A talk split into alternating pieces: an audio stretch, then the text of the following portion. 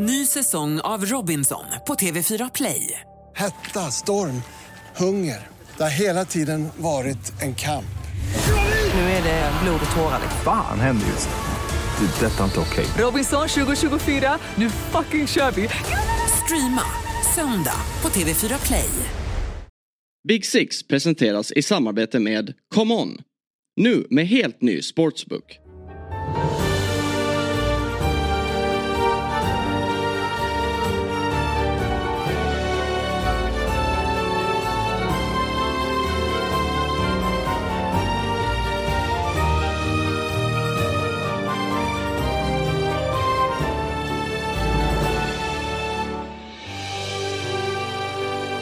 Och visste du att en timmes för lite sömn varje natt under en vecka ger en nedsatt prestationsförmåga som motsvarar noll komma sex till noll komma åtta promille alkohol i blodet? Något att tänka på. Ja, det, det är ju, högt. Det har man ju hört när man kör bil. Att om man bara det kan ge utslag. En timme så det motsvarar noll komma åtta promille. Varje natt i en vecka om du sover en timme för lite varje natt i snitt. Jaha, i snitt. Så alltså en, ger en nedsatt prestationsförmåga som motsvarar noll komma sex till noll komma åtta promille alkohol i blodet. Det var sju istället för åtta timmar i varje natt i en ja, vecka. Om, men om, du nu behöver, om det är åtta ja, du behöver. Ja, liksom. Ja. De har kört full i ett år. Alltså jag sover... Uh, ja. Undrar hur bra alla fotbollsspelarna sover. Springer de ofta runt då med det här noll komma sex till noll komma åtta? De klockar jag också ofta. Ja, det gör jag. Ja, det kanske är därför. Ja. Ja.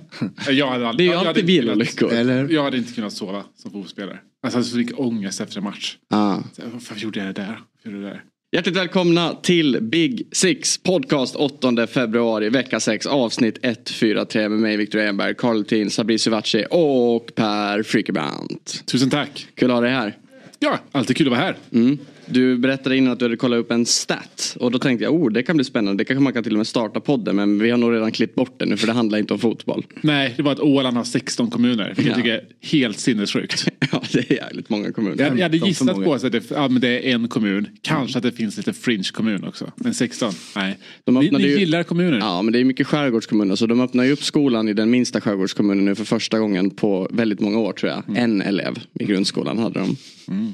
Men alla har det så, men skolplikten finns. Mm. Men ja. det, det är både ändå gott för, för fotbollen på den tycker jag. För att Norge har ju en mycket, liksom, de är mer upp, fler uppdelade kommuner än vad, än vad Sverige har. Vilket gör att du måste ha, liksom, så här, ja, men varje kommun har sin, liksom, sina fotbollsplaner, liksom, jag äger den frågan. Vilket leder till, liksom, fler fotbollsplaner, mm. et cetera et cetera.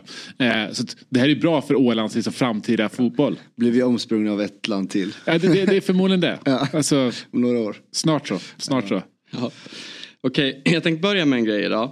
Jag, eh, ni har säkert sett också, eller det finns ju, det finns ju en applikation som heter TikTok. G- ganska stor, ganska ja, populär. Familjär. Ganska störig. Men eh, klubbarna, det finns massor så här challenge-grejer de håller på med. Det, jag tror den har tagits upp i något av våra andra program och sådär. Men det är ju det här när en spelare bara sitter med så här listade tio luckor som ska fyllas. Och så eh, kommer det upp random namn så ska man lägga ut dem på olika platser. Och man vet ju inte, det kommer en spelare så vet man inte vilka de andra kommer vara. Så mm. mm, okej, okay, hur blind rankar ranking. Den här? Ja, mm. precis. Och det har ju snurrat ett klipp på Neal Maupay när han sitter och rankar. Och då har han alltså, eh, han har tre luckor kvar att fylla.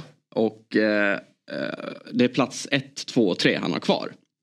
Och, och då har han lagt ut spelare som det är Michael Owen har åkt ut. Schneider har lagts ut. Di Maria har lagts ut. Deco har lagts ut. Och Adriano har lagts ut. Mm, um, men det är bara vem som var bäst helt enkelt. Liksom. Ja, men han ska, ja, ja exakt. Mm. Och de, ingen av dem han tänkt att den, ingen av de här tar sig in på ett, två, tre. Han tänker det kommer komma någon bättre. Ja. Det kommer komma en Messi eller någon mm. annan. Och så dyker Aubameyang upp. Mm. Och då säger han så här. Yeah, Enric Aubameyang. Oh my god. Kan jag put him eleven? No, I can't. Vem är Neal Maupay och snacka egentligen? Alltså, jag måste ja, du blir arg, Kalle. Nej, men, han har väl alltid varit en sån Premier League-reject och köps, bara hoppat runt bland klubbar och aldrig lyckats göra mål vart han än hamnar. Förrän typ men, han får, fyra men, men ska han ändå tycka att Aubameyang är bättre än Adriano? Nej, det? Men han är fel att ja, var, var, uttala sig från början. Känner jag vart placerar han Schneiderlin? Nej, nej, nej. Schneider. Schneider. Jag har Schneider. Schneider. Jag Morgan Schneiderlin. Att jag räknar upp honom så här. Han har fått Morgan Schneiderlin. Alltså Schneiderlin är från med på den där blind ranking-listan. Alltså Neal Maupay. Alltså senaste veckorna. Han har ju ja. gått och blivit en favorit. Ja, då, jag tänkte precis alltså, säga exakt tvärtom. Alltså, exakt tvärtom. Ja, jag hatade ju Everton Neal Maupay. Men alltså nu... Alltså, han passar ju så bra med Ivan Toney. Alltså det är ju två bad boys där uppe. Och du vet, de har skön banter. Och du vet, när han hånar Madison. Uh, och, och så, så här, senaste matchen då mot, mot City här. Alltså han är ju med i varenda jidder som är på plan. Alltså var, varenda hörna, offensivt, defensivt. Måste domaren gå och säga till han. Varje, han, är, han är överallt. Och jag, alltså jag, jag uppskattar ju sånt så jävla mycket. För han är så jiddra. Han fick ju gult kort typ efter en kvart. Men han fortsätter ju jiddra om allt. Eh... Och jag bara, han och Ivan Toney, vilka, vilka bad boys som har där uppe. Det är bara Mbuemo som ska komma. Sen har du ju liksom, alltså, shit.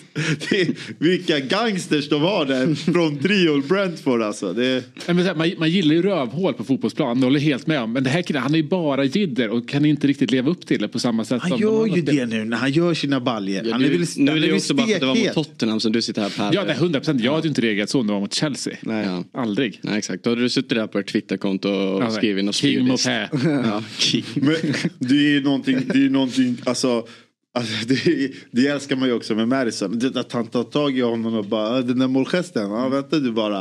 Eh, alltså det, jag vet inte, jag älskar. Ja, men det var bra för allt, för hela matchen. Det ja. Gör som ja, mycket. Jag älskar det, den där hetsen, men sen finns det ju de här, sen har du ju era psykfall, alltså Richarlison, Romero, där är ju mer så här, där kan det ju gå en knäskål någonstans också. Det är ju inte samma. Son bättre bättre bättre. Son är ju jättesnäll. Spurs, Spurs, vadå, där kan det gå, nej, Son är den nej, värsta. Han är nej, så... nej, nu får där kan det, det gå benpipor, kommer ni ihåg André Gomes? Nej, alltså, ja, ja. Vara i affekt. Han fick en tackling av honom nej, tjugo sluta, sekunder innan. Sluta, kommer bakom och bryter av hela fel. Hans ben. Och sen kommer Son i tårarna. Och vad var det, något annat rött kort också? Ja, men alltså Son Son ser rött. Nej, Son ser rött. Så tar André Gomes tacklingen. Alltså det var ju inte ens en tackling. Jag skulle säga den är clean. Den var clean. Men, det, det var, men var hade det inte blivit ett rött kort?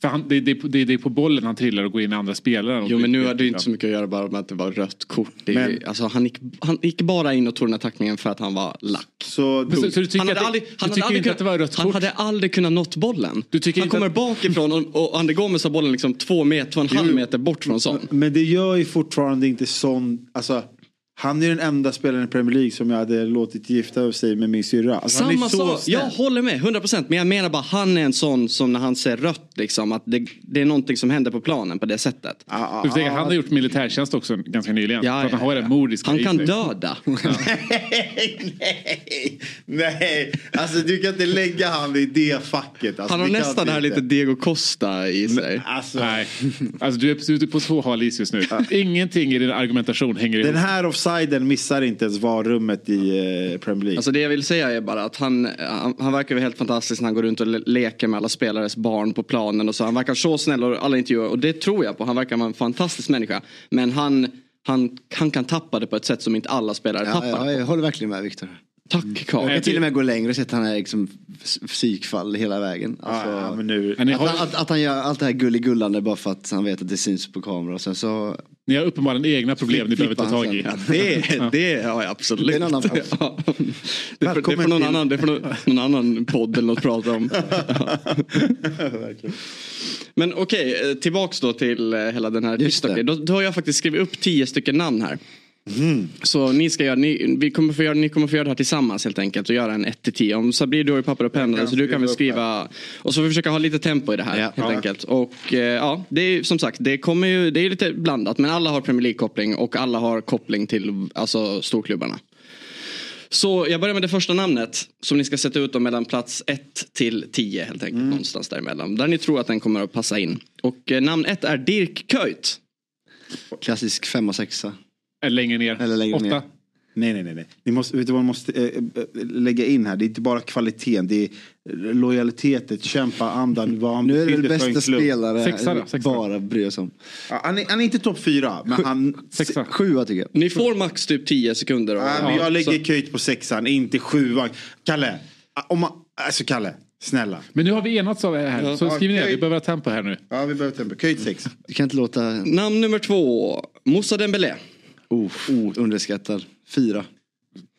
prestationsmässigt väldigt dålig, så han hamnar ju på en tia. Ah, nej, nu får du ge det. Alltså, alltså han, är, han, hamnar, han hamnar bara på de här klippen. Fråga... What could have been? Eh, när gamla fotbollsspelare sitter i poddar och bara, ni skulle sett eh, Moussa Dembélé exakt på träning. Då har ja, förmodligen varit hur bra som med, men han har inte psyket för att vara med på topp tio. Bättre än Dirk Kuyt. Ja, du, du, du, du är helt rätt, du vet ju mer om det än spelarna som håller dem på de bästa. Då, då ska väl Kuyt i så fall vara ett om det bara är psyke. Nej, men man måste ju blanda in alltså, Moussa mm. Dembélé är fantastisk. Ja, tio sekunder har gått. Ni måste ändå fyra. Fyra. Fyra. Fyra! De är ja, två mot fyra. Dig. Omöjligt! Alltså. Moussa Dembélé in på fjärde plats. Vi går till nästa namn på listan som heter Florian Malouda. Oh, spännande. Sjua. Ja, kul att det har kommit en av varje. Det är men hallå, vad gör ni nu? Du kan inte bara skriva och så tro att vi ska gå vidare. Vi måste gå vidare. Absolut bättre än Dirk Kuyt. Vunnit mer än Dembélé. Så ja, varför gaggar ni honom? Alltså, ja. Vad gaggar ni? Nästa. La ni honom sjua? Ja. Ja, men det här ja. blir inte seriöst. Malouda på sjunde plats. Jag loggar ut. Nästa namn. Fredrik Ljungberg. Etta. Nej. Skriv en etta. Femma. Så högt. Ja. Han är alltså sämre än... Uh, Dembélé. Ja. Ja, etta. Femma. Etta. Nu är din avgörande röstare, Sabri. Etta. Han är inte etta igen. Inte. Ja, men vi, ni går ju på kriterier som inte finns. Och jag tycker alltså han är jag, snyggast av dem. Så tycker jag han är Ljungberg, jag, jag skulle ha någonstans vid åttan här. Men, får, gud, det ja, funkar inte i en sån här ja. okay. podd. Nästa namn. Wayne Rooney. Etta. Tia. Nej, men Kalle, nu får du faktiskt ta det lite seriöst. Ja, faktiskt. Ja. Kalle, kom igen. Ja, men, men Wayne Rooney är topp tre. Men det är fortfarande... Alla, men om listan är ju upp och ner redan. Som om vi tänker så här. Det är det här som är charmen med den här grejen. Vem kan, vem kan dyka upp som är... Men vi tar tvåan då, så sparar vi ettan. Ah, ni kör på... Är du med på det? Neal Maupay taktiken. Och, ja. ja. Wayne Rooney tar sig in på andra plats. Då går vi till nästa namn. Frank Lampard. Ja, det är alltså, ett eller tre. Det är ett eller tre. Ja, det måste ju vara ett eller tre. Gärna. Det är nästan en etta. Gärna en etta. De lediga platserna är alltså ett, tre, åtta, nio, tio. Frank Lampard ska in. Och du vet, alla de här listorna, då sparar de de bästa ta, till sist. Ta ettan. Vi tar Lampard ett. Lampard tar sig in före Wayne Rooney. Nu kommer jag tillbaka. Kalle är glad. Vi kan väl notera att Kalle sitter i den kungsblåa tröjan. Ja, det har vi glömt att säga. Det kan vi komma till sen. Dagen till ära. Eh, okay, Nästa namn. Steven Gerrard. Oh. Ja, vi har bara en satt honom på. Nej, men, exakt. Jag har bara en sak att säga. Jag har bara en sak att säga. Om han är sämre än Moussa Dembélé, då går jag ut. Alltså, nej. Du, du har inget talat där, Per. Gerrard får vara... Ja. Gerrard tre, alltså då har vi alltså plats... Jämt skägg, men han är okej. Då har vi plats åtta, nio, tio kvar. Ja. Nästa namn. Gareth Bale. Ja, det får ju bli åtta. Det får ju bli åtta. Tar vi vänsterback Gareth Bale här eller tar vi vänsterrytter? Nia? Ja, men vi ser så här. Vänsterback Gareth Bale. Mm, kanske åtta. Så vi ser åtta. Va, vad säger du, Kalle? Han var ju bättre. Åtta. Vi la Bale på åtta. Gareth Bale går på åtta. Mm. Nu, nu. Då har vi plats nio och tio kvar då. Ja. Kommer Haaland och Christian. Nästa namn är Alan Shearer. Oh. Premier Leagues bästa målskytt genom alla tider. Han är inte bättre än Malouda. Han kommer alltså hitta in bakom alla dessa namn. Dirk Kuyt, Moussa Dembélé, Florian Malouda, Fredrik Ljungberg, Wayne Rooney, Frank Lampard, Steven Gerrard och Gareth Bale. Ja, nia, nia. Nia. Eller ska han få en tia för att han går ut och svingar lite för mycket nu? Jag tror vi redan har gjort. Så nu bedömer man dem utan, utanför planen. Vad fick han? Vilken plats? Nia. Han fick nia, Alan Shearer fick. Ja, då är ju tionde platsen redan klar då. Ja. Och den tillskriver vi... Sluta, du får inte byta namn nu. Nej, det står här. Harry Kane. Oh. Ja, klockren lista, tycker jag. Det blev bra till slut. Eh, ja, jag bra, tycker bra. Vi gör en upp och ner så här. Bra teamwork. Ja, vi kan väl bara summera då hur det, vårt challenge blev. Eh, Lampard etta, Wayne Rooney tvåa, Steven Gerrard trea, Moussa Dembélé fyra, Fredrik Ljungberg femma, Dirk Kuyt sexa, Malouda sjua, Gareth Bale åtta. Alan Shearer nio och Harry Kane tio. Ja. Så de två bästa målskytterna i Premier Leagues historia handlade på nionde och tionde plats. Vi värderar mycket andra saker i det här rummet. Grabbar, Kuyt var ju först ut. Det är lite svårplacerad. Men när vi gick in på Moussa Dembélé som... Han är ju bara en talang. Egentligen skulle vi ha haft en tia. Eh. Ja, men det var det. Jag tänkte så här, att jag lyckades. Min tanke var hur jag, vilken ordning. Och när ni skickade in honom på fjärde plats så tänkte jag nu är jag hemma. Det här kommer bli riktigt ja, stökigt. Ja, alltså där fick vi ingen talan. Nej. Lite också eh, förbättringspotential i det. I att när man gör de här listorna, det brukar inte vara så många bra spelare. Mm. Så det ställer till. Nej, han tyck- Nej, den är svårplacerad. Alltså vi fick namnet från början ah, också. Ja. Mm, verkligen. Big Six sponsras denna vecka av Telia. När jag säger Premier League, vad tänker du på då, Viktor? Mitt kära Manchester United såklart, men också världens bästa fotboll som spelas där. Och såklart våra svenska stjärnor. Vad tänker du på då, förutom Fantasy Premier League? Nej, men att jag håller ligan väldigt högt såklart. Precis som allsvenskan och all annan toppfotboll som spelas. Just därför är det kul att vi i Big Six gör det här tillsammans med Telia. Som på ett jäkligt smart sätt samlar sporten på ett ställe. Till exempel kan du få alla sporter, matcher och ligor från Telia, T V fyra Play och via Play, inklusive allsvenskan, för endast åttahundrafyrtionio kronor i månaden. Man får också alla filmer och serier, och dessutom får man H B O Max utan extra kostnad på köpet. Det är faktiskt hela fyrahundranittioåtta kronor billigare jämfört med om du köper tjänsterna var för sig. Visst är det så. Dessutom finns nu möjligheten att bara samla all fotboll i ett paket. Då kör du stora fotbollspaketet för sexhundranittionio kronor i månaden. Och nöjer du dig med bara allsvenskan så finns lilla fotbollspaketet för trehundranittionio kronor per månad. Där får du även Svenska cupen plus Champions League, Serie A och La Liga. Att samla sporten smartare, det är verkligen Telia. Vi säger tack till Telia som är med och sponsrar Big Six. Okej, okay, så, eh, vi måste väl prata lite om eh, Chelsea då, Kalle. Mm. Det var match igår. Och jag tänker att vi ska börja lite längre tillbaks faktiskt. Eh, alltså, i måndags har ju redan Jesper och Björn såklart pratat eh, om eh, Premier League-helgen. Mm. Och det ska vi inte göra, men vi ska ändå ta ett litet, litet avstamp där. Och jag tänkte bara först och främst det var väldigt kul när Jesper till oss i en, i en chatt skrev i, i helgen Chelsea borde läggas ner. Ja. Det är så grovt. Jag var inte se på Eller Chelsea Football Club. Nej. Men eh, vi, vi ska landa i en tweet där det var någon som skrev It's time to change, efter matchen då, efter Chelseas förlust i helgen. It's time to change. If you wait any longer, it will be too late. Mm. Har du tagit del av den tweeten? Ja, mm. jag, jag såg den. Eh, Thiago Silvas fru Dora som... Isabelle. Eh, exakt, exakt. Som, eh, det är en otrolig, otrolig väg. Eh, man, kan, man måste ju... Följer man inte henne, stark rekommendation att göra. Verkligen. Alltså brasilianska spelare, fruar, generellt. Det bästa vi har. Ja, det är det bästa vi har i det här, i det här världen.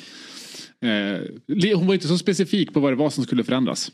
Nej, nej. nej men det är ju fri tolkning. Ja. Det kan ju vara hon vill att andra spelare, eller hon vill bara att de ska vinna, eller hon vill att Pochettino ska lämna. Det var ju mitt under match också bara så här, vi vill ha byten eller du vet så här. Men alltså tidigare byten. Ja, exakt. Nej, men man har ingen ja, aning ja. med henne. Alltså så här, den är faktiskt svårtolkad. Alltså den är öppen för tolkning. Men tydligen så Pochettino, Pochettino och Thiago Silva kommer väl rätt bra överens, eller gjorde inför säsongen i alla fall.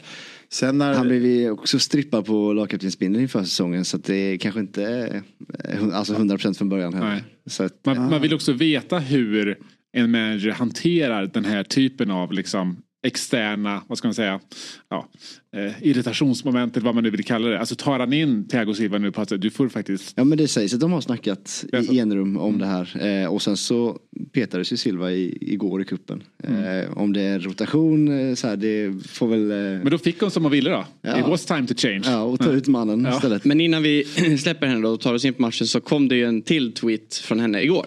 Eh, jag vet inte, mm. det kanske ni inte har hunnit se. Uh, och som du sa då, Silva spelade ju inte igår. Det kan ju också vara av. Han är ju ändå gammal och ja. Uh, ja, så.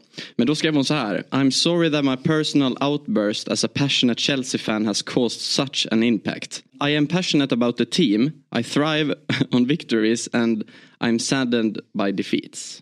We all want the same thing. A winning team. Come on Chelsea.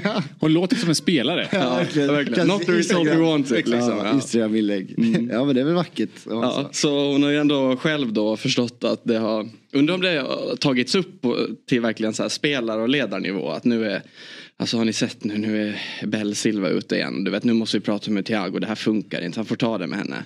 Ja. Alltså, vi, vi måste lugna det här nu. Vi sätter honom på bänken idag och ser hur det blir.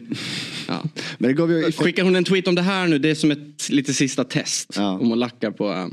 Nej, men jag jag tänker ju också så här, alltså, spel, alltså spelaren här. Alltså han har väl något så ansvar. Han måste ju kanske ha gett upp. Jag vet inte hur hon var i P S G och Milan och, och du vet, hon kanske var likadan. Alltså jag jag jag har inte jag har ju inte följt henne. Men typ han är så här, grabbar, jag, jag orkar inte. Alltså jag, nej, men jag har ju låtit henne och hennes sociala medier. Hon bara, nej, hon får köra. Jag orkar, jag är för gammal för det här. Jag orkar inte lyssna. Typ. Jag tror inte han använder henne. Det är min, det är min spaning. Att han verkar så lugn och öppen. Så det var ju när Netflix-serien så kommer de här lagkaptenen under V M. Var ju han med en del. Och man, alltså han verkar ju verkligen vara så otroligt professionell och omtyckt. Mm. Och han brukar ju vara ute och kommentera saker på Instagram när fans ja, kritiserar Chelsea typ och sådär. Mm. Men att det där är hans kanal. Alltså för att uttrycka sitt missnöje. Han är smart. Mm, han är smart den jäveln. Bulvanen. Ja, han använder frugan för yes, att se det han egentligen yes. Exakt. Smart. Så det är, Thiago Silva är wag också. Ja. Ja, det är en bra spaning. Geni, med. Genidrag. Ja. Och eh, också snyggt att liksom, ja, men jag, jag är lite sliten på Pochettino och jag kanske bäst att jag vilas nu i F A-cupen. Så liksom då maskerar han det ännu snyggare att han inte spelar matchen och kanske ja, tror att det är någon osämja och sen vinner, vinner vi med tre ett och allt ser bra ut liksom. Så nu är det fridfröjd, nu kör vi. Ja, men så här agerar en ledare tycker jag. Mm. Exakt. Och eh, men vad är din Vad, vad känner du nu då, Kalle? Du satt på din him nej din kungsblå tröja idag igen. Mm. Och eh... det är det, det, den är på om mm. Chelsea. Här är också kungsblå idag faktiskt. Ja ja, men det är för att hedra. Mm. Ja, just det. Världens bästa vän här. Nej, men hade det inte hade det inte varit ett resultat igår, då hade det ju kraven för avgång varit extremt starka. Hur känner man nu? För Chelsea var, alltså, tycker du Chelsea var bra igår eller var det mer bara så här bollarna trillade in? Nej, vi var skitbra. Det var ju ändå, ja. Vi var skitbra. Ja. Eh, sen gör väl alltså Villa också en, en, en dålig insats. Liksom, så det, det hjälper väl oss att se ännu bättre ut. Men vi var verkligen på tårna. Eh, och jag sa typ här innan vi drog igång här att man, man trodde väl kanske inte det om en, en kuppmatch, ett omspel i en F A-cup fjärde omgången mitt i veckan. Att spelarna på, på bottaplan skulle steppa upp när det kanske är mest kritiska läget på säsongen. Eh, för Pochettinos del eh, och lagets del också. Mm. Eh, men då fan visar de eh, mod, inställning och jävla kämpavilja och eh, gör ju kanske säsongens typ bästa första halvlek som jag har sett. Eh, och får också utdelning för en gångs skull att bollarna trillar in. Eh, rätt spelare eh, gör mål så att eh, jag var lite så här, jag visste inte vad jag skulle tro efter första halvlek och, och första tanken blir såklart att det var, det var den halvleken och nu eh, kommer Aston Villa tillbaka och så är vi tillbaka på ruta ett igen. Men det, så blev det inte. Är, är det inte väldigt gammel Chelsea om de nu skulle gå och ta en kuppdubbel? Jo.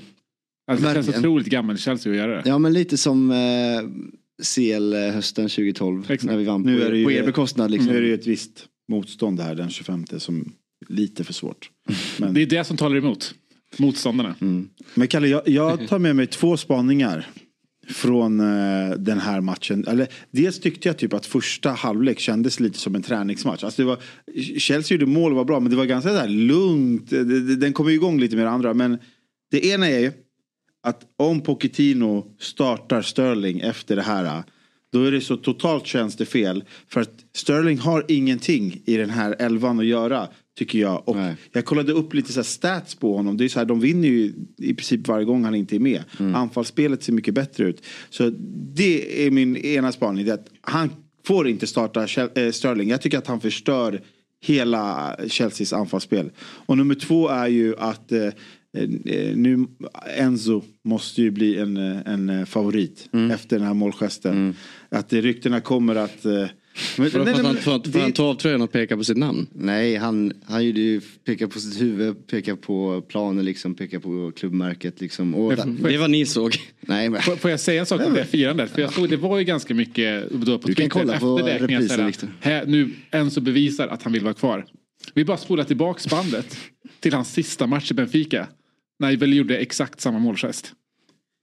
Säger du? Nej, ja, men det, det är inte samma. Tror vad ni vill. Det är inte samma sak. Det är något annat. Ja. Nej, men Benfica har varit ett tag, alltså så här, nej men jag tycker att han tjänar han ändå... också tio procent liksom eh, han tjänar för lite för att göra det. Exakt. Ja. Ja, men då, då låg ju kontraktet på bordet en, en timme senare och då är det lätt att ändra ändra sig. En sjuk grej med det där firandet som jag vet inte om alla noterade, men det är hur Jackson, Nicolas Jackson firar. Alltså han tar ju Enzos tröja, pussar den en gång, man bara okej, okay, två Tre, han nästan hånglar med tröjan och sen är det han som har kvar den medan en som går och bara, vem har med tröjan? Så är Nicolas, alltså vad hände där? Det var li- såg du det, Kalle? Det var lite weird. Han, han bara, marken han bussade. Alltså vad fan var det som skedde? Ja. Alltså du, jag vet. Han alltså. är, han är lite speciell, Nicolas Jackson, det kan man visst säga. Men jag bara, jag tog det och så pussade jag bara, okej, okay, igen. Och så ner på marken så bad han och så bara höll han i den och typ så här, nu kan du få tillbaka den. Jag tror att vi kommer få se en tweet från Nicolas Jacksons fru ganska snart. Exakt. Om det dags görs jag med Enzo Fernández. Det här känns inte bekvämt. He never kissed me like that. Exakt. Ja. Man kanske var lite omskakad också efter tvåhundra-målet när han, han har fått stenhårt inlägg på ansiktet och in i mål. Ja. Så att det är kanske ett stort rätt. Mål som mål. Ja, verkligen. Men det här med att Cole Palmer spelar som striker typ då. Mm. Vi letar väl fortfarande efter någon som kan göra mål i den positionen. Och han har ju varit bra där in, innan. Han startade där mot City och var hur bra som helst. Så att det, han kan absolut spela där i en, i en liten droppande roll. Och sen så hade vi Jackson på kant istället och Madueke på andra som stod för kontringarna. Liksom. Så att det är väl bara taktiskt drag för att kontra mot Villa. Liksom. Som ja. likt Newcastle gjorde och vann. Liksom. Så att jag tror det var mycket inspirerat därifrån. Jag tycker det är jättesmart av Chelsea att när, man, när de möter eh, höga backlinjer där man liksom kan få lite...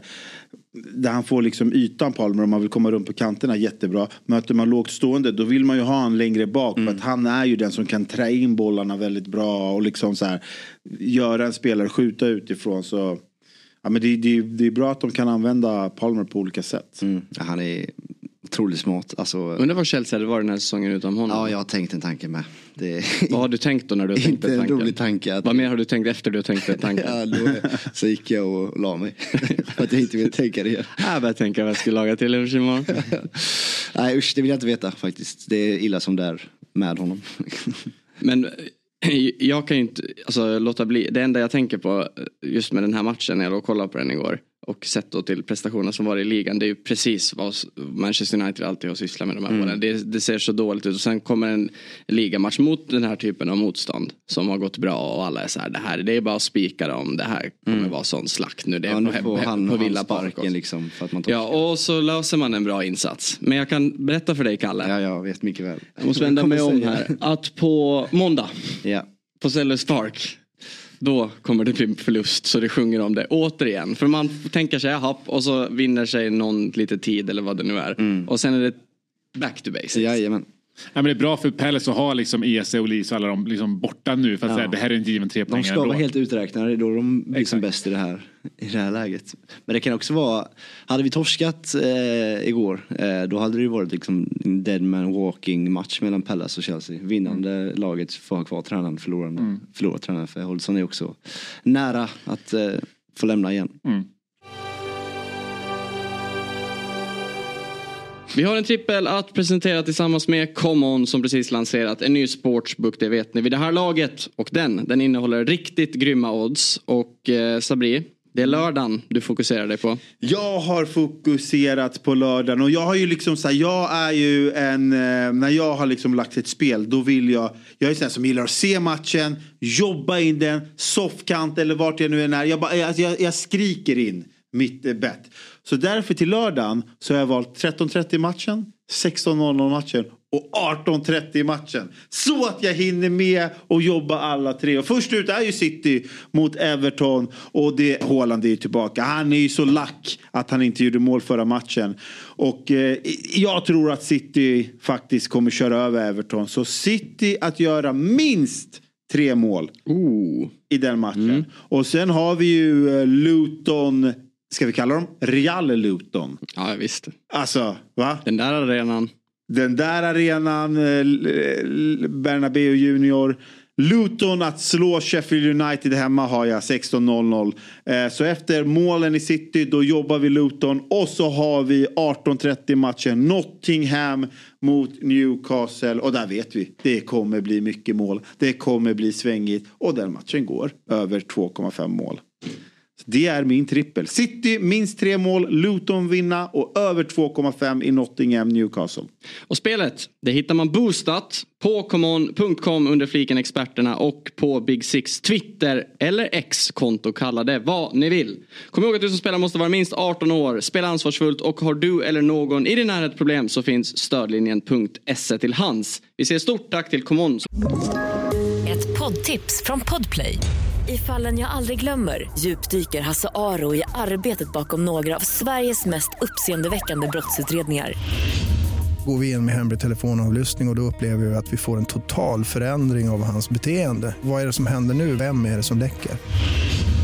Och så säger han att jag är kriminell, jag har varit kriminell i hela mitt liv. Men att mörda ett barn, där går min gräns. Nya säsongen av Fallen jag aldrig glömmer på Podplay. Var med och möjliggör detta avsnitt. Vad tror ni är... Vad tror, alltså, vad tror ni är lösningen på Chelsea då? Alltså jag menar så här, nu har man ju gått igenom Tuchel, Potter, Lampard och nu Pochettino och du vet så här... Man har ju slösat och ändrat mycket pengar, men det har ju också varit spelare som många andra klubbar ville ha. Många ville ha Enzo, många ville ha Mudryk, många ville ha Caicedo. Så har man fått alla dem och så liksom funkar det liksom ändå inte. Är det så här, ska de byta tränare igen? Är det så enkelt att det är så här, äh, vi behöver bara försöka hitta rätt tränare? Eller är det... Alltså det, det är svårt, eller vad, vad tror du liksom inte... Men det är väl eviga frågan och varit i två år liksom, vad som bör göras. Jag blev lite frestad av tanken innan matchen igår, för den har ju ändå så här fått en att kanske lugna sig något. Men att så här, om Pochettino lämnar, det finns inte kanske supermånga lediga tränare där ute, eh, men en viss speciell eh, är ju ledig i Mourinho. Mm. Eh, och på ett sätt så kittlar Lockar det, alltså. På ett sätt så kittlar tanken om att bara komma in, spela den tråkigaste fotbollen som finns, kontra eh, låta han köra sin tvåårsrace där han är som bäst. Eh, för han brukar alltid få sparken tredje året liksom. Och, och efter det, när han har st- kanske stabiliserat upp det lite, eh, med satt ett försvarsspel, fått spelarna få respekt för en tränare, då kan man ta in en sån här projekttränare som både Potter och, och Pochettino har varit liksom. För att den truppen så här, i det stadiet Chelsea är nu, så tror jag det bara det blir ah, f- alltså fel svårt att, att bygga ett projekt på alla delar samtidigt i klubben liksom. eh, och jag tror en Mourinho har varit en väldigt fin förvaltare av det vi har nu och lämna över sen till rätt man som ska ta oss till nästa steg. På ett sätt, det är, alltså, det är, så här, det är en drömtanke i en drömmarnas värld. Sen när Mourinho kommer tillbaks, om man hade gjort det, så blir det väl liksom ett halvår och sen så kommer rubrikerna att de har bråkat med Bowley och sen är han ute igen liksom. Och så, ja, så brinner det igen på Stafford Bridge. Men jag tror Frank Lampard gjorde en ganska öppenhjärtlig intervju efter att han fick kicken då i, i fjol i, jag tror det var Diary for C E O, ja, det var det. Var. Mm. Där han pratade väldigt mycket om hur den här stora eh, och ganska så här disharmoniska spelartruppen, hur mycket det påverkade mm. alltså individerna och att mm. du kan inte bygga ett kollektiv med det omklädningsrummet. Och det ser vi, tycker jag, ganska mycket att de nya spelarna som kom in, alltså därefter efter att han gjorde den intervjun, alltså Caicedo och liknande, ja, de har heller inte den mentaliteten. Jag tycker att det är väldigt bra i liksom i, i Wolves-matchen här i, i helgen. Sen kan spelare förändras såklart, men jag tror att en tränare som ska bygga det här nya Chelsea kan inte ärva ett sånt omklädningsrum, utan det måste komma mm. någon emellan som liksom reder upp det, så att det, när det kommer liksom, den här tränaren som ska liksom ta Chelsea till nästa nivå, att då är det verkligen från ruta ett. Mm. Och att det inte är att först behöva liksom, ja, skala ner och liksom anpassa det. Att, rensa luften på gammal liksom, ja, un- precis, för det är ju så här, när det gäller tränare, det är ju liksom nittio procent psykologi. Mm. Alltså köpa in på ett, på ett projekt. Mm. Och då kan du inte börja ett sånt projekt. Nej. Genom att avsluta det gamla. Nej. Nej, exakt. Det håller jag verkligen med om. Och sen har vi pratat om det också tidigare på liksom, att de spelartyperna de köper och kanske personlighetstyperna de köper, det är liksom unga spelare som inte hunnit bevisa sig på högsta nivå, mm. utan de har bara potentialen att göra det, och för många sådana utan någon som kanske går längst fram i ledet. Då letar ju alla efter en ledare att förhålla sig till, mm. både på planen, ute i omklädningsrum och på träningen liksom. Så att, ja, och sen kanske en tränare som, som ja, vill för mycket eller på något sätt för snabbt, då tror jag inte det, det blir bra. Och det men, men, men det var ju det som var grejen med Pochettino. Jag tror vi pratade om det i den här podden också innan, att vi var så här, det här är nog helt rätt för Chelsea. För att han kommer med ett koncept, en hel ledarstab, han har gjort det här förut i den här ligan. Att man liksom fick det här färdiga paketet. Att så här, ja, det här är Pochettino, så här spelar han, den här truppen. Och han kommer med sina nio tio stabs... Eh, Du vet, de kommer som ett paketpris och där behöver man liksom inte hitta några andra. Men alltså, det känns ändå som att han är jäkligt överskattad. Jag tycker personligen att han överpresterade med Tottenham. Och det är väl typ den bästa prestationen han har gjort som tränare någonsin. Och då var det liksom, då hade han en viss spelare som ofta räddade upp, och då pratar jag inte om Moussa Dembélé, jag pratar om eh, Harry Kane och sådär, som han inte riktigt har i, i Chelsea. Så jag, jag vet inte, jag, jag, tror inte, jag, jag, jag tror inte att han är rätt alltså. Per, vad säger du då? Som jag, jag vill bara flika in att i, i måndag så sa ju Alexander Axén, det är ju fler saker än Titanic mm. som inte skulle ha lämnat Southampton. Ja, exakt. Och sen han så... då syftade på Pochettino. Precis, och att bristen på titlar var beviset på det. Jag vet inte hur många titlar han vann i Southampton. Nej, exakt. Nej, vad fan. Men vadå, Southampton då var ju ett... Eh, riktigt, Morgan Schneiderlin. Exakt, Morgan Schneiderlin. eh, nej, men jag tycker väl här att så här, eh, man kan inte förvänta sig att en ledare fyller två olika liksom, så här, strategier samtidigt. Alltså, tar du näringslivet, när ett, när ett storföretag behöver liksom... liksom downsize, men du tar du in en vd som gör det specifikt som är mm. proffs på liksom, ja, men slimorganisationen, behöver du skala upp och ha en tillväxtresa, ja. Då tar du in en vd som gör den resan, ja. Du kan inte få båda ledare i en, och det är lite det som Chelsea har försökt få här med Pochettino, känns att du, du ska ha en liksom, vd eller ledare i Pochettino som först ska liksom, så här, downsize hela det här omklädningsrummet till att liksom, ja, men formatera om dem mm. eh, och sen ska det vara liksom, tillväxtledaren mm. i att ta dem till nästa nivå. Jag tror inte du kan göra de här två sakerna samtidigt. Man hade nog behövt, behövt liksom, ja, men, kanske den Mourinho-typen ja. Emellan innan man hade Exakt. Gått på är liksom en, en, en sån mm. eh, tränare som ska ta liksom, en ung trupp till nästa, nästa nivå. Mm. Nej, det var det jag var inne på, min drömtanke med Mourinho också. Mm. Att eh, det skulle kunna funka så. Men eh, det är komplext va? Nej, men jag läste någonstans också att eh, innan, den här Wolves-match, eh, innan den här matchen mot Villa, då hade ni släppt in fyra mål, två matcher i rad. Ah. Och ni har gjort det fyra gånger. Och det har inte hänt sedan säsongen nittio nittioett att ni har släppt in fyra mål på På, på, alltså, i fyra olika matcher. Så en till, då slår han det rekordet. Och sen så såg jag den här, jag var inne på Power Opta Power Ranking. De räknar de, de power rankar lag då i Europas klubblag. Eh, efter, ja men det är alla de här statistiksiffrorna. Och då, då är det sjukt. Alltså det är sjukt hur, hur Chelsea har sjunk, sjunkit på listan. För efter Champions League där så var ni topp fem. Så var de topp fem på den här listan väldigt länge. Fram till tjugo tjugotvå. Nu har de ramlat ur topp trettio, så inte ens enligt statistiken så, där, så borde ni vara bättre. Alltså ni är bakom Lazio, West Ham, Lille, alltså sådana klubbar. Så jag vet inte, om man gillar sånt så är det ju, det verkar ju inte funka heller. Så det är inte så här, oh, enligt statistiken borde de vara här uppe. Nej, enligt statistiken är de till och med rankade trettiotre eller vad de... Ja, men det är så väl ligan med. Kommer man tia i Premier League så ska man väl vara liksom topp femtio i Europa typ. Eh, och nu är vi där igen, så att det är väl liksom bara sanningen någonstans. Kommer inte ihåg när du var, när vi, du var med här Per senast och pratade Tottenham. Det måste vara i förra året. Ja. Och nu har det varit... Eller ja, man har kryssat, tappat sent mot Everton. Man har åkt ut ur F A-cupen mot City. Mm. Man har väl kryssat mot United... Sen mm. tagit lite tre år här och var. Precis, precis. Det är ju, jag tycker man nu, och det syntes väl väldigt tydligt i senaste matchen mot Everton, men hur så tröttkörda truppen är. Jämför du Porro till exempel, och Udogie också, eh, nu med liksom, ja, men för en månad sedan så tror jag det är ganska stor skillnad. De är inte lika, Porro är inte den här dominanta spelaren längre som, som han var, utan man, man märker det ganska mycket. Och sen så, en grej som Arne har, alltså får man ändå liksom lärt sig, så är att det var ju väldigt mycket kritik i början på hur han inte liksom gick in för att försvara liksom ledningarna, utan var lite, ja, men lite dumdrist i att fortsätta köra. Jag tycker det har han liksom åtgärdat den sista tiden, alltså när vi har en ledning sent i matcherna, eh, eh, liksom formatera om i laget för att skydda den, speciellt om den tvåmålsledning.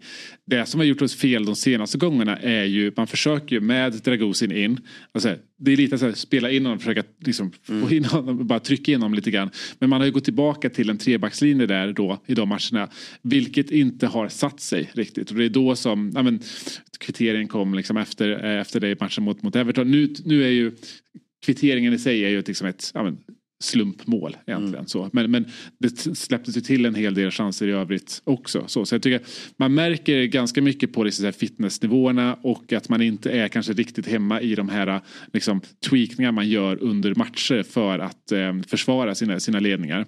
Så jag tycker att man har, vad gäller anfallsspelet, jämför man det nu med liksom för, eh, för någon månad sedan, så är det mycket mer frenetiskt. Alltså tar du, när du vinner bollen, det är liksom det är ännu fler spelare som, som går offensivt. Så möter du lag som Brentford, Everton, ja, men då får du inte liksom samma marginalnytta i omställningsspelet, eftersom att de går inte upp med lika många spelare. Vilket straffar sig mer i den här typen av matcher än vad det gör om du försöker göra det mot ett Chelsea eller ett United eller, eller, eller liknande. Så. Eh, och så, och det har fått till följd att man har ju inte Tottenham. Anfallsspelet har ibland sett liksom bra utsikt att man kommer till en del chanser, men man har inte lyckats kontrollera spelet i de senaste ja, men, fem matcherna eller liknande. Och det är det som gör att man till slut tappar ledningar. Att man kan, men du rullar inte runt bollen, utan så här, du försöker gå på avslut egentligen i vartenda anfall mm. du får. Eh, och det är ju någonting som det får väl Ange ta på sig.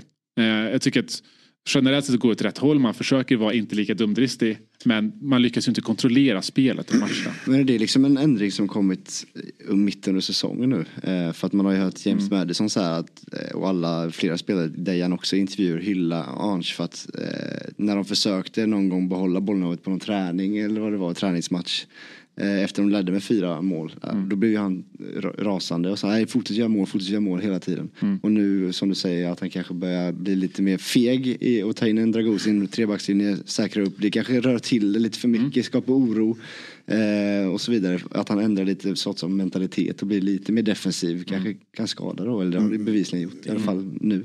Men, men, men kan inte lite ligga i att han inser lite att eh, när vissa spelare är borta så håller inte ersättarna samma klass för att kanske gå framåt en Absolut. hel match. Alltså för mig så tycker jag tydligt att eh, alltså vissa spelare kan vara trötta, men jag, jag, alltså saknaden av Bissouma, Sarr, Lo Celso till och med på mitten och Son framförallt, eh, då kan, då, och Madison också borta, då orkar inte Tottenham med ersättarna hålla det där höga tempot, för att mm. kvaliteten finns inte på samma sätt i Höjbjerg, i Skip, i eh, Gill eller i Brennan Johnson. Alltså de som är så här, jag tror att när de här spelarna är tillbaka så kommer vi få se inte ett, ett Tottenham som igen kastar in en fembackslinje, utan jag tror att han han kommer gå på sin linje, nu spelarna tillbaka, nu kommer vi spela så här, vi ska vinna vår, vi ska avgöra matcherna istället, mm. vi ska göra tre noll och sen liksom.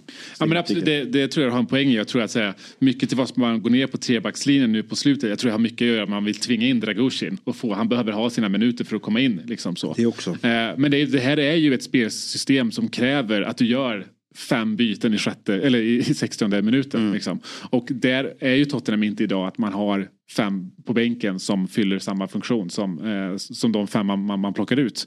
Eh, det har varit väldigt tydligt med framförallt Sarr, som egentligen men lite i det tysta kanske är en av de viktigaste spelarna mm. i Tottenham. Eh, vilket märks tydligt, och Höjbjerg eller Skip fyller ju definitivt inte eh, den typen av funktioner. Eh, jag tycker på Madison, han har varit borta länge, kommer visserligen han tillbaka nu, men man märker också på att han, han är också ringrostig liksom. Han kanske fått lite för många minuter än vad han skulle haft eh, vanligtvis, för mm. att man skulle ja, få in honom eh, Men det, men det är också lite så, alltså, nu har ju Richarlison varit er hetaste spelare här på slutet, men det är också en spelare som han har tagit ut max av i sextionio, sextiofem, sjuttio minuter ungefär, mm. alltid där känns som att Richarlison oftast blir utbytt.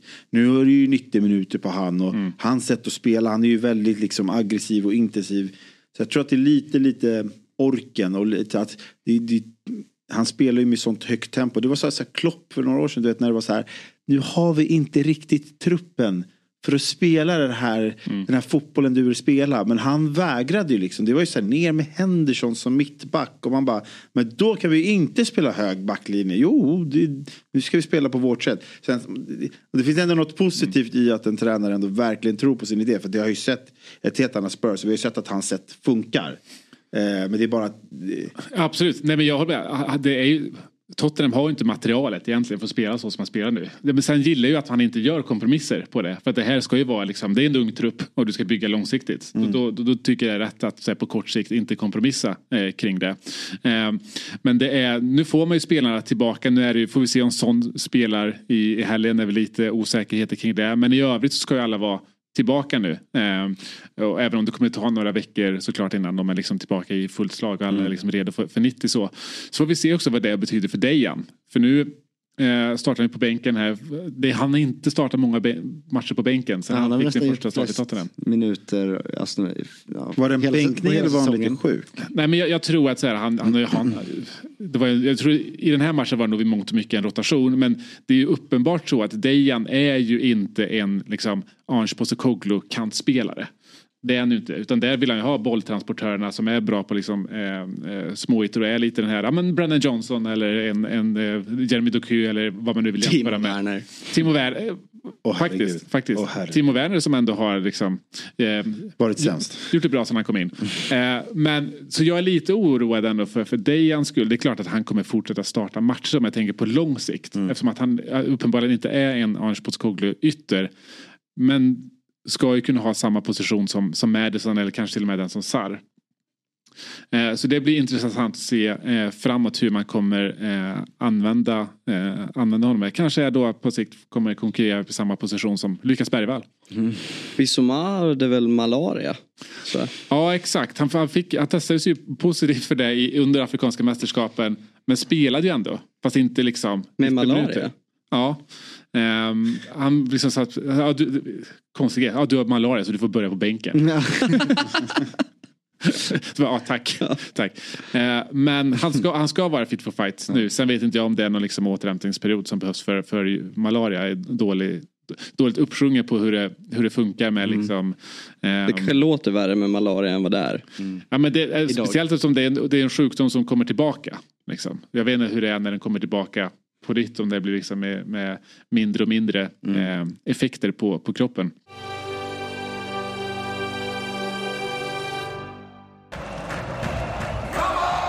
Den är här nu. Commons nya sportsbook med en av marknadens tyngsta bettbuilders. Nya spelare får fem hundra kronor i bonus. Nu kör vi.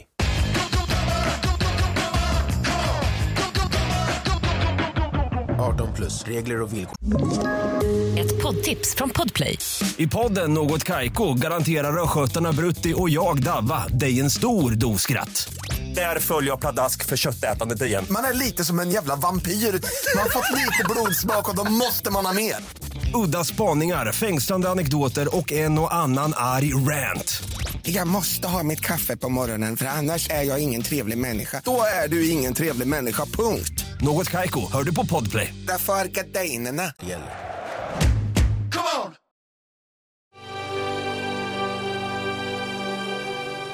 Men det, det, det har man ju också märkt, eh, såklart att säga. Höjbjerg är ju en sån som... Ange gillar ju inte Höjbjerg, det är ju ganska uppenbart. Eh, framförallt så... Men det är också det att han inte orkar spela längre. Han har behövt gå ut ganska tidigt i, i, i matcherna. Och där, samma sak där med, med Bissouma och Sarri. Jag tror att de är underskattade spelare för, för, eh, för hans spelsystem. Även om kanske Bentancur har ju liksom ja, minimerat skadan av att de har varit borta såklart. Är du glad över Höj... Nej, Höjbjerg... Ja, det är kanske det. Men uh, Bergvallvärvningen. Jag var väldigt förvånad över när liksom, ryktena först började komma. För att en anledning till... Eller en grej som har pratat så mycket i interna kretsar när det var liksom, kopplingen till till exempel eh, Conor Gallagher och liknande. Det är att Tottenhams st- två största liksom, talanger i akademiled eh, eller nu är de kanske inte så stor del av akademin och alltså A-truppen är ju i de här positionerna i, i eh, Jamie Donnelly och eh, Alfie Devine. Så jag var väldigt förvånad när det då började ryktas kring en ja, men ändå hyfsat stor eh, transfer för att vara i den, i den åldern. Men ju mer jag tänker på det, ju bättre känns det i det att jag tror man ser någon som en sexa framåt. Eh, och i så fall så, så tar han inte någon annans position där. Och Höjbjergs. Han tar Höjbjergs position, mm. ja. Ja, men faktiskt. Och eh, det som båda är väldigt gott är att så här, man verkar ju som att man ser lite grann på, på Bergvärvningen på samma sätt som man såg Sarr-värvningen. Och då fick han ju vara med i, i, i, i ja, med A-truppen från första stund och få, liksom, få sina minuter och få, få bevisa sig. Sen ska man med sig att när man köper så här unga spelare när man kommer när man är arton, hela målet med det är att göra dem till homegrown. Mm. Så oavsett hur han gör sitt första eller andra år, man kommer inte släppa någon för det. Utan man kommer se till att han får sina tre år som man behöver i engelsk fotboll. Mm. Då blir han dubbelt så dyr sen. Exakt. Om en annan engelsk klubb ska köpa honom. Exakt. Eh, sen så det känns ju... Eh, ju mer jag tänker på det så han, han är ju väldigt mycket av en Postecoglou-spelare om du ser någon som en sexa. Liksom. Mm. Um, så att jag, och, det, och det är ju som sagt, det är, en, det är en position där det kommer slussas ut en hel del för Tottenham i sommar. Höjbjerg kommer definitivt lämna, vi får se hur det blir med Skip. Eh, även om det skulle komma in någon till så, så, så ser det ändå ganska bra ut för honom att, eh, att få en, en, en, en plats i truppen där. Han kommer i alla fall, tror jag, göra första halvåret i Tottenham. Sen så kan det alltid bli en utlåning mm. till, till Championship. Det är väl kanske det mest troliga också. Eh, men eh, också in, internt pratas det ju liksom. Ja, men man taggade på den här värvningen mm. helt enkelt. Per, kommer du ihåg vem som blev Player of the Season förra året i Premier League? Väldigt förvånad om det inte var Haaland. Ja, men så var det ju. Mm. Mm. Bra, där, där har jag koll. Och jag tänkte då på en grej. För den här säsongen, det är ju det är ett tag kvar såklart. Och det är ju ingenting, det är långt ifrån avgjort, den här ligan. Både i toppen och i botten, eller hur? Ja. Mm. Och, men, mer avgjort i botten. Ja, men om man bara skulle tänka så här, vem... I fjol den här tiden på året så kändes ju Haaland redan som en ganska given kandidat. Han hade ju spelat, kan, nu kanske han missat någonting, men i princip han hade ju inte varit skadad. Han hade ju spelat varenda match och bara öst in mål. Nu har han, han har ju varit borta väldigt mycket. K D B, som många klassar som Premier Leagues bästa spelare, kanske genom tiderna, också varit borta i princip hela säsongen. Om, så här, just nu, vem, vem ser ni förarsättes till att vara årets spelare i Premier League? Som tar hem det i slutet på säsongen. Ja, eller kanske just nu och också då om den håller den takt, eller vad man nu ska säga. Sen kanske Haaland nu bara kommer fortsätta spotta in mål och på ett helt onaturligt sätt nu när han är tillbaka så kanske och vinner ligan och sitter, då kanske han ska ha den. Men vem, alltså, det känns, det känns verkligen inte som att det finns något självklart val. Jag satt och tänkte lite på det där igår. Ja, men det, det blir ett väldigt ryckigt för ta de som liksom inledde säsongen med att göra väldigt bra. Men ta en Madison också. Eh, liksom säkert hade kunnat vara i en sån diskussion. Gick ju sen bli skadad och nu är det omöjligt att ha med honom i en sån diskussion nu för att ja, man vet inte hur man kommer kunna utvärdera det i slutet på säsongen. Så av topplagen blir ju det mm. oerhört svårt. Det är nästan man får leta utanför topp sex för att hitta spelare där som sticker ut.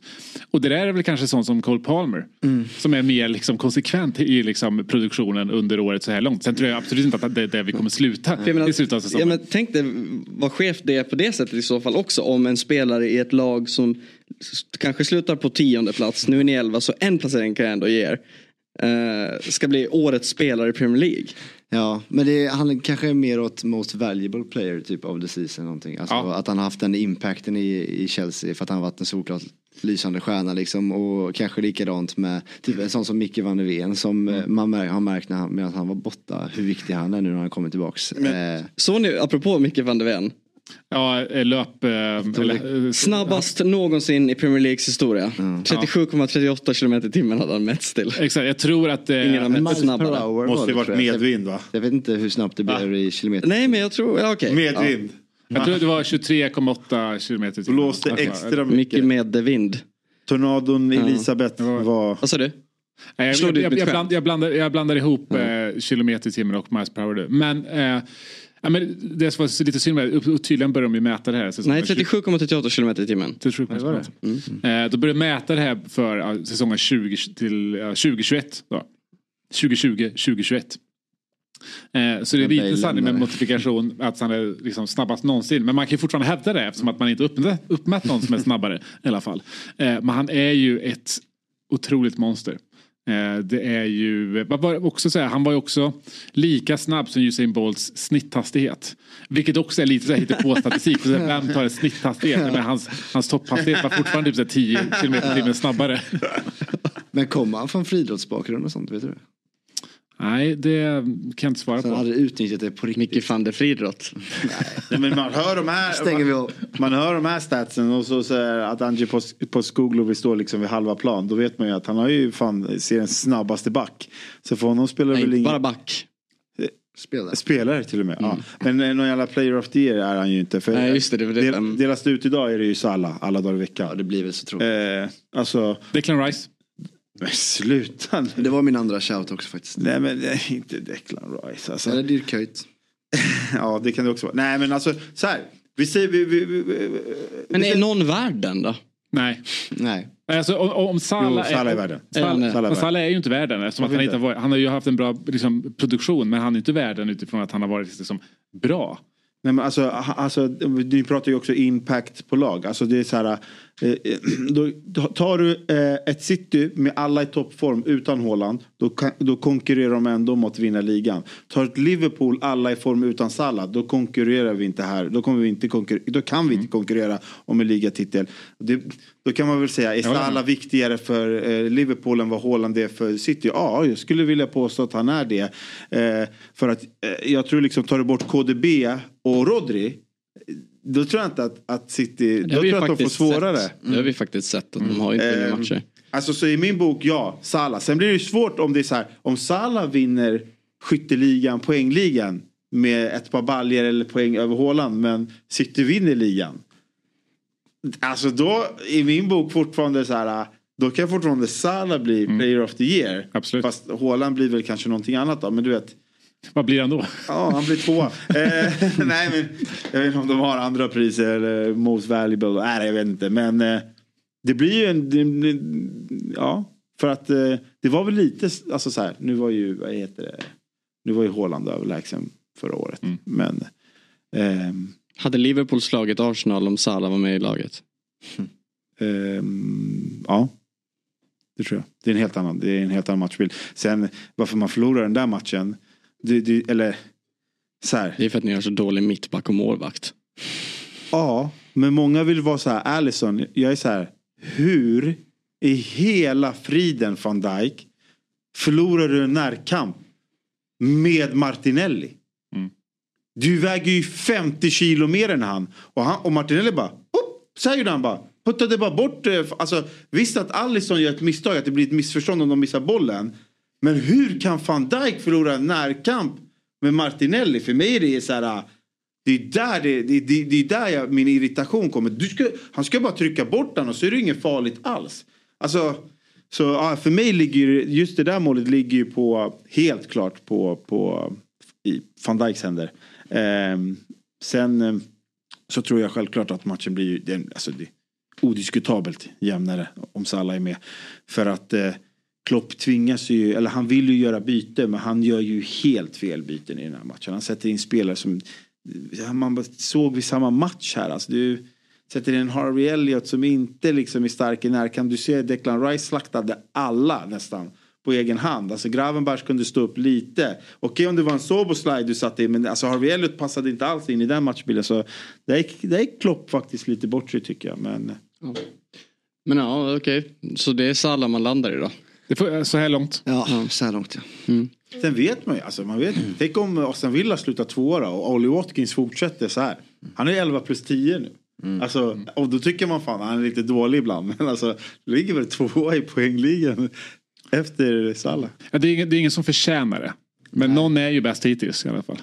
Antar det. Var, um... Men tror du United klarar topp sex? Mm... Ja. Ja. Sexa slutar de. hundra procent. Men de, de som är topp sex nu, är det de du tror slutar topp sex? Vi har alltså Liverpool, Man City, Arsenal, Aston Villa, Tottenham och Man United. Um, alltså jag har ändå svårt att se. Sen efter det kommer ju West Ham, Brighton, Newcastle, Wolverhampton. Alltså, ja, alltså typ. Alltså, jag tror typ det är den, de sex lagen som är där. Sen tror jag ändå att New, Aston Villa kommer inte att sluta topp fyra. Nej, Nej jag tror att det, det, är, det, är, det är den enda förändringen. Det är svårt att se. Jag tror Aston Villa och Man United kommer tampas om den här femte och sjätte platsen. Exakt. Jag, jag tror det är svårt att se att Aston Villa kommer gå starkare än Tottenham. Och jag tror faktiskt att United slår Aston Villa heller. Mm. Men jag tror att det, så som topp sex ser ut nu, förutom inbördesordning då, så är det den topp sex vi kommer sluta med. Ja, det är det tråkiga svaret. Mm. Vet du vem som borde få most valuable coach då? I alla fall idag. Mm. Lutons tränare eller? Det var inte han jag tänkte på. Nej, men det Nej, men det är väl uh, hmm, vem skulle det kunna vara då? Nej, vad va? Gary O'Neill. Ja. Som mm, hoppar in med två veckor till ligastad typ och ligger på en tionde plats i ligan. Jag tror inte det var många som räknade. Nej, det var många som bottentippade vårt. Ja. Exakt. Nej, men vi var inne på det också lite här innan vi började spela in, att den från trean de har mm. det är ju liksom sjukt hur ned typ, nedtippade de var egentligen i början på med, med den liksom. Mm. Den från trean, exakt. Den, hade, den håller topp sex klass om man tittar absolut på den här tabellen. Ja, det kanske vi kan göra till Konya, Neto och Wang. Wang. Ranka topp tre, alltså topp Alltså från, från trean, trean. Ja. I, i lag typ. Ja. Jag hoppar i avsnittet. Precis.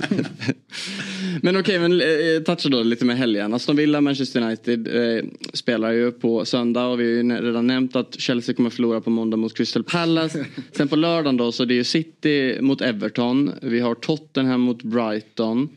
Och Liverpool möter stackars Burnley. Mm. Finns det några, har ni några tankar? Ja, överspelet på Tottenham-Brighton är ju givet i alla fall. Det blev ju fyra två till Brighton här senast. Så det var kanske lite sminkade siffror. Man hade ju väl tre noll-ledning Brighton, va?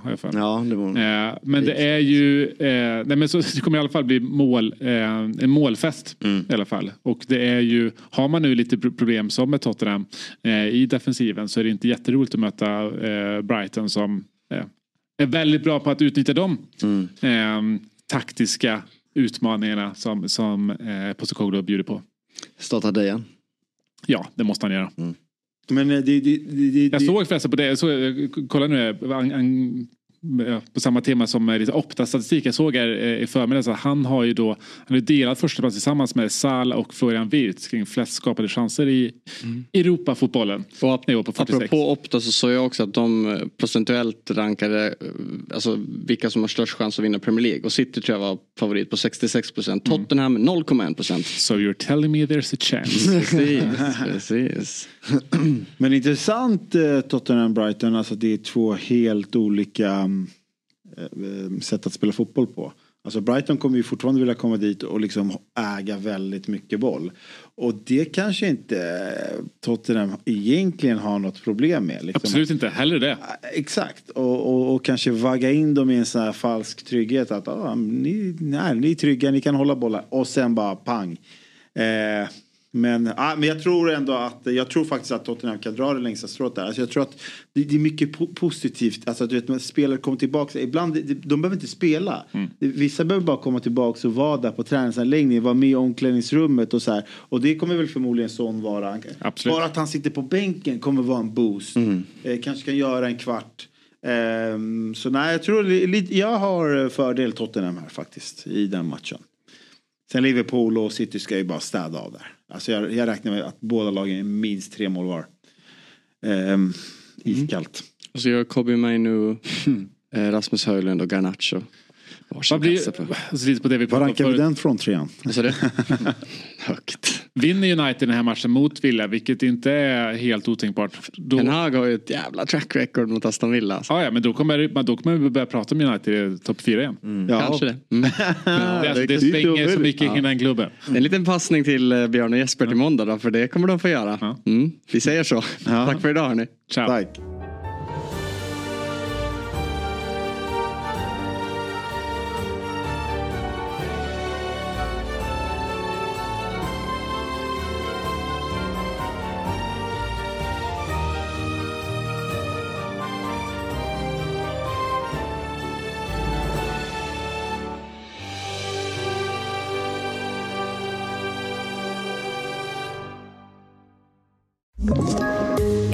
Tips från Podplay.